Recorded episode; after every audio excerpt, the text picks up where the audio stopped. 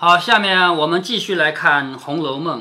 前面的第四十四回呢，讲的是王熙凤生日这一回。这个生日过得也可以说很热闹，也可以说很悲催。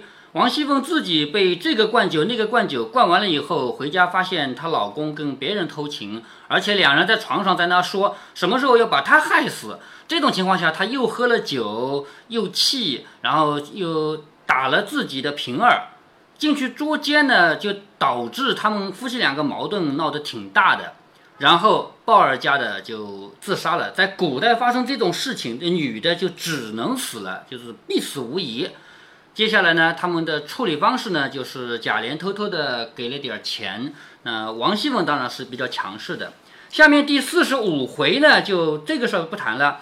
金兰气互剖金兰语，金兰是什么意思？知道吗？不知道。有一个成语叫义结金兰，知道吗？嗯，义结金兰就是结为兄弟，不是兄弟结为兄弟。那么金兰就是指关系非常好的兄弟姐妹。所以金兰气是什么意思呢？姐妹也说。哎，对，这个金兰气就是指非常好的知心朋友，他们在一起互相说金兰语。金兰语就是兄弟朋友之间才能说的话嘛，对不对？谁？啊，待会儿就知道了啊。风雨夕梦至风雨词，风雨夕就是一个。刮风下雨的晚上，对不对？一个人在那儿写风雨词，风雨词是什么呢？就是描述自己内心的这个诗歌，就这样。那这个写的是谁呢？金兰契写的是薛宝钗和林黛玉两个人。那这四十五回在整个《红楼梦》里面可以算是一个分水岭。什么分水岭呢？前面你问过我一个问题。林黛玉和薛宝钗两个人明明个性截然相反的，是不是？但是他们为什么会和好，对吗？你不是问过这个为什么呃这么心呃这么相通？对呀，林黛玉和薛宝钗两个人截然相反的个性，最后却心灵相通了，是不是？那么到四十五回呢，就相当于他们俩的故事有一个大结局了。从四十五回再往后，林黛玉和薛宝钗两个人就等同于。变成一个人了，就从此以后就没有任何矛盾了。那是什么原因呢？我们还可以一点一点来分析它。但是在整个大书的结构里面，你想啊，如果说整个全书是一百二十回，如果说作者写完的部分是八十回，那到四十五回差不多都是一半吧？是不是？到一半的时候，作者就必须让林黛玉、薛宝钗这两个人之间故事要结束了。为什么呢？因为作者写《红楼梦》不是写宝黛钗爱情传。不是为了写他们三个人的爱情，是为了写整个他的家族的起起落落。他家族里还有很多事情没写呢。我举个例子啊，还有假设你上次提到过的假设，怎么几乎没他的戏份啊？是吗？假设也到现在还没出过场。对啊，到现在为止假设都没有出来过，他算不算贾府的人啊？后面还有假设的戏份大大的出现，对不对？好，他们家里还有这个尤二姐、尤三姐。就是尤氏的那两个妹妹，是不是啊？嗯，这两个人也没有出场吧？就前面提到过一回吧，是吧？而且他们应该在后后边才出场。对，而且他们家还有很重要的事要发生，什么事呢？你别忘了，像他们家这样的大家族里面住了三百口人，从表面上看大家和和气气的，你说可能没有矛盾吗？不可能，绝对不可能。他们家的矛盾深的不得了，只不过你表面上看不出来。就可可以发现了。接下来要发生惊心动魄的斗争，这些斗争发生在主人主人之间，仆人仆人之间。主人之间发生的斗争是那种很惊心动魄，让我们看起来都觉得心跳的。而仆人之间呢，就一点小利，比如说厨房，厨房里面当家的那个人，他负责今天买多少菜，明天买多少菜，他是有钱赚的，是不是？嗯，对吧？那这个位置也要抢的呀，明白吗？如果你做不了这个总管，我来做总管，那不是我有钱赚了吗？就算我不赚钱吧，就算不赚钱吧，至少我可以给自己家的人烧点好的菜吧，是不是啊？嗯。比如说我们家的那个女儿，我给她烧半只鸡；你们家的那个女儿，我给你烧个鸡蛋，是不是啊？但这个权利总有的吧？所以在他们家族里面还有很多很多事情要写。你说作者能不能一直把笔墨放在宝黛钗三个人身上？不能，呃不能嘛？所以第四十五回，让他们和好的作用是什么？让他们和好的作用是从此以后他们之间的这个互相吃醋的故事就结束了，后面再也没有。就算呃还会发生，也可以不写。哎，对，呃，不是，那么到这里为止，他就把这三个人中间的这种爱情纠葛的戏份就告一个段落，从此就不是要不要写的问题，而是不会再有了。那么这是小说外面的事情，就是我们在讨论曹雪芹的写法，对吗？但是回到小说里面呢，我们也要讨论，曹雪芹毕竟在写小说，他前后要写圆了，是不是？嗯。那前后怎么圆呢？这两个性格截然不同的人，怎么样才能走到一起呢？对吗？那你在读四十五回之前，我们先来讨论一下，在此之前前面的这么多回里面，薛宝钗一个一个一个一个人，说好听点就是说跟人家。心灵相通了，说难听一点叫收买了，一个一个收买过来了。比方说，他是用什么方式来收买袭人的？还记得吗？送个戒指，送个戒指，这是一个。还有一个事儿，袭人有一次叫史湘云帮他绣鞋子，对吗？就是贾宝玉挨打的前一天，呃，好像就是当天吧，是吗？那天，那天在花园里面。薛宝钗对袭人说：“你怎么这么笨啊？你怎么不知道他在家里是受苦的？他自己家里，对他自己家里的活还做不过来，每天熬夜熬到三更半夜，你怎么还能把你的这个绣花的工作交给他做？然后说以后你这个事我帮你做吧，是不是啊？用这种方式就把袭人给收买了。那他是怎么收买史湘云的呢？呃，不记得了，不记得了。史湘云答应大家说，下一次是我请客。”下一次写诗我请客是吗？但实际上史湘云没钱，说这样吧，请客还是你请，但是这个螃蟹我提供，对不对？用这种方式也收买了史湘云了。所以经过这么多回，我们看出来啊，薛宝钗一步一步的把所有人都收买过来了。那这一回他就要收买林黛玉了，知道吗？那么。从难听的角度讲，就是收买；从好听的，也可以，呃，被薛宝钗收买。不同的方式啊，林黛玉这么清高的人，当然你不能直接去收买她，我给你钱，是吧？那肯定不行，是不是啊？用不同的方式啊，他可以关心林黛玉的身体啊，因为林黛玉是整个《红楼梦》里身体最差的人嘛，是不是啊？他可以关心林黛玉的身体啊，从这个角度入手嘛。话说，凤姐儿正在那儿安慰平儿，忽然间众姊妹，她这么清高会接受吗？会感动嘛？感动了以后，由不得他不接受了嘛，对吗？好，我们下面就开始读四十五回的正文啊。话说凤姐儿正在安慰平儿，忽然见众姊妹进来，忙让座了。平儿斟上茶来。好，既然有外客来了，那现在你们是主仆的身份，平儿就得倒茶，对不对？平儿斟上茶来，凤姐儿笑着说：“今儿来的这么齐，倒像是下帖子请来的似的。”就是今天你们一个个都来了，整整齐齐都来了。那什么时候呃收买贾宝玉？贾宝玉是收买不了的，后面和就是一直到八十回，贾宝玉都没有被收买啊。王熙凤说：“今儿来了这么齐，倒像是下帖子请来的。下帖子请是什么意思呢？比如说我请客吃饭，家里不管什么喜事啊，结婚也算喜事，房子造好了也是喜事，生了儿女也是喜事。”过生日也是喜事，都要拿这么大一个红的纸，上面写的请请请谁来吃饭，对不对啊？那一请大家都来了，是不是啊？王熙凤说：“你们都来的这么整齐，难道是下帖子请来的？”探春笑着说：“我们有两件事，一件是我的，一件是四妹妹的。好，探春自己是三妹妹，对不对啊？好，我们有两件事，一件是我的，一件是四妹妹的，还夹着老太太的话。好，这次我们这么多人齐齐整整的来找你啊，是有这么些事情要找你的。”凤姐笑着说：“有什么事这么要紧？”探春笑着说：“我们起了个诗社，头一社就不齐全，就是我们不是起了个诗社叫海棠社吗？对吗？好，这个海棠社刚开始就不齐了，众人脸软，所以就乱了。什么叫脸软呢？就是有人请假我不来了，我又不好意思批评他。按理说换了王熙凤这种个性的话，不许请假，都过来，是不是啊？但是我这样的人，我脸软啊，我不好啊，是不是啊？所以就没有办法。我想必得你去做个监舍御史，监是监督，你考试不也有监考老师吗？对不对？监舍舍是我们诗社，监是我们这个诗社的这个御史官，御史是一个官名啊，要铁面无私才好。就是只有你这个人才是铁面无私的。你想想《红楼梦》里还有谁比王熙凤铁面无私点？是不是啊？说还有一个事儿，就是四妹妹为了画这个园子，还记得惜春要画画吗？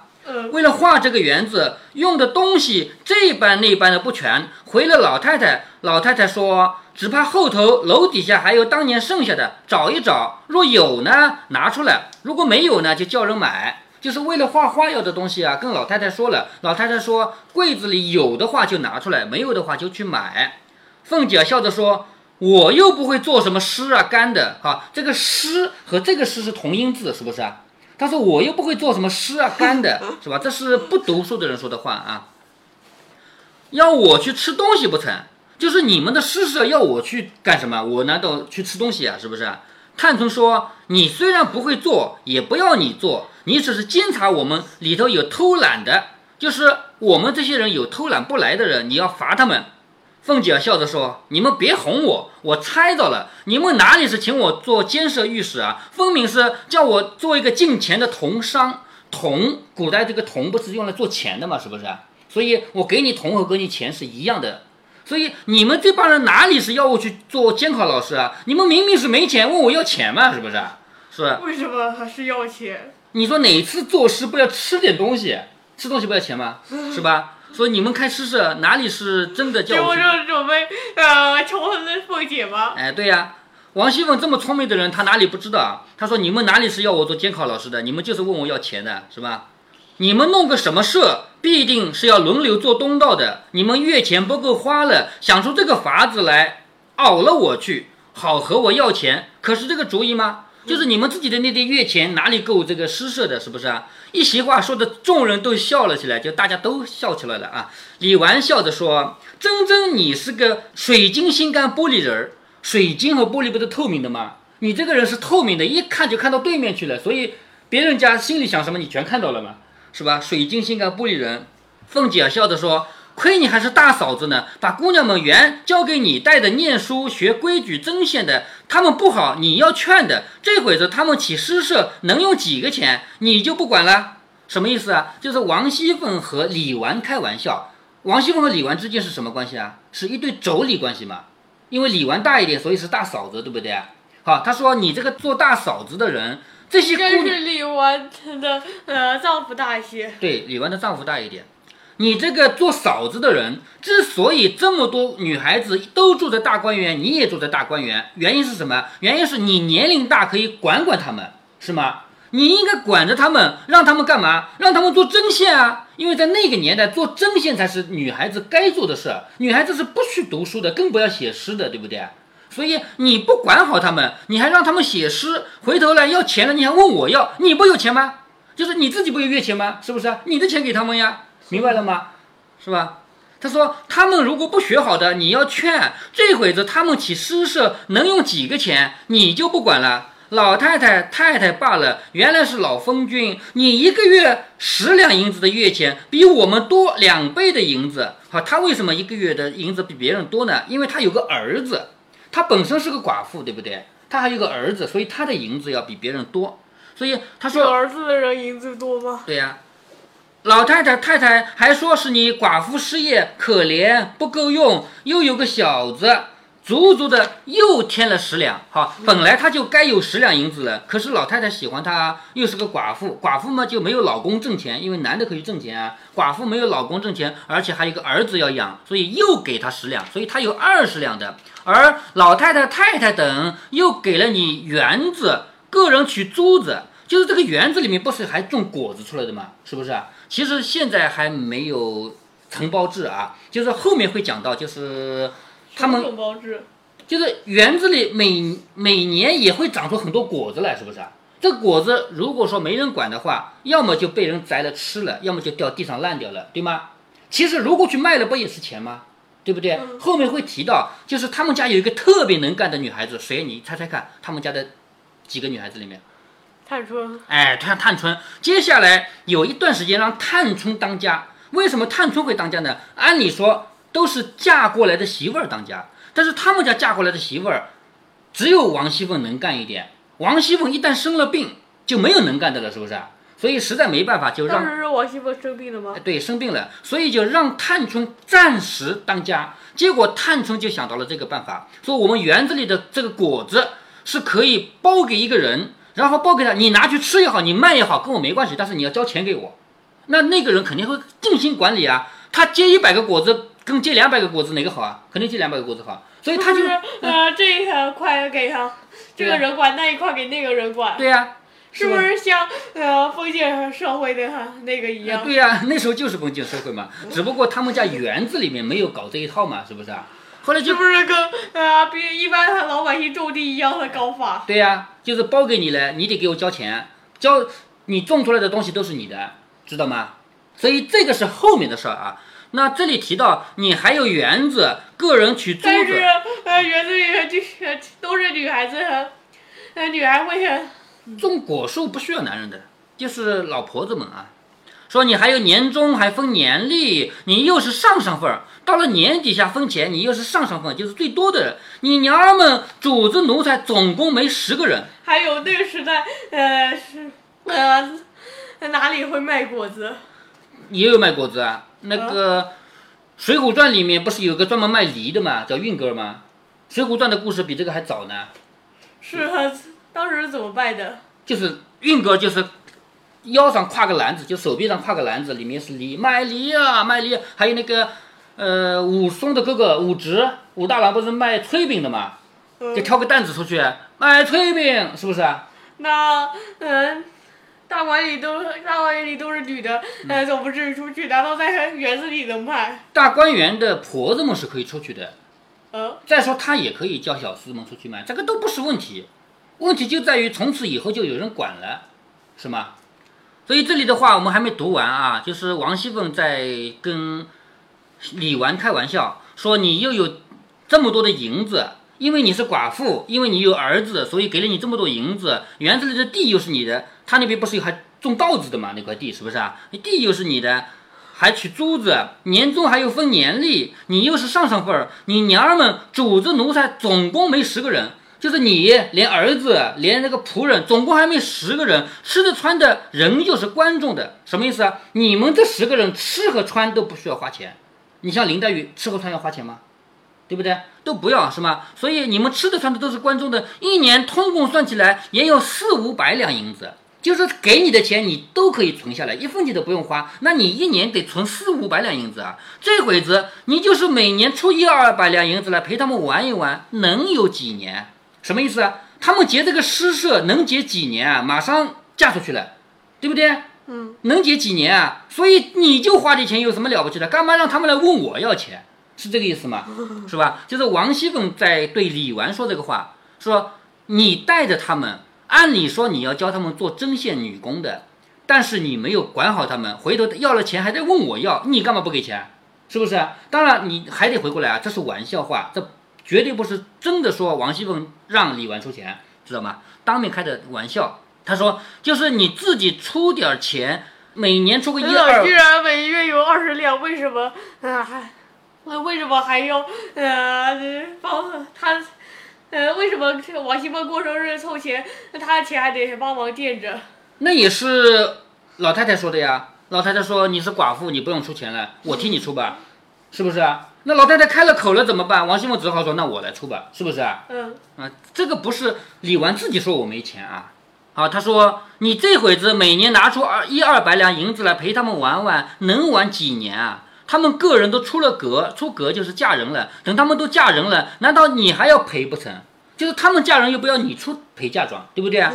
是吧？这会子你怕花钱调唆着他们来闹我，我乐得去吃一个河河海干。这个河是指水干枯了的意思啊，就是我最好去把我们家的钱都花光的，因为我管的是国库的钱，我管的是公用的钱，是不是啊？你让他们来问我要钱，那出的就是公家的钱了。我巴不得把这个家里给花光的，我还通不知道呢，就是我还假装不知道呢。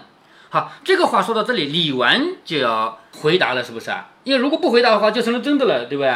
李纨就笑着说：“你们听听，我说了一句，他就疯了；说了两车子的无赖，泥腿四处换，就是无赖是指什么？这个人就是不讲理，对吧？泥腿是什么意思呢？就是干农活的人才是泥腿嘛，嘴上有泥的嘛，是不是啊？”那个年代，读书人和贵族人是看不起干活的人的。咱们现在农民不知道比我幸福多少了，是不是啊？那个时候不是看不起干农农活的，所以管干农活的叫泥腿子。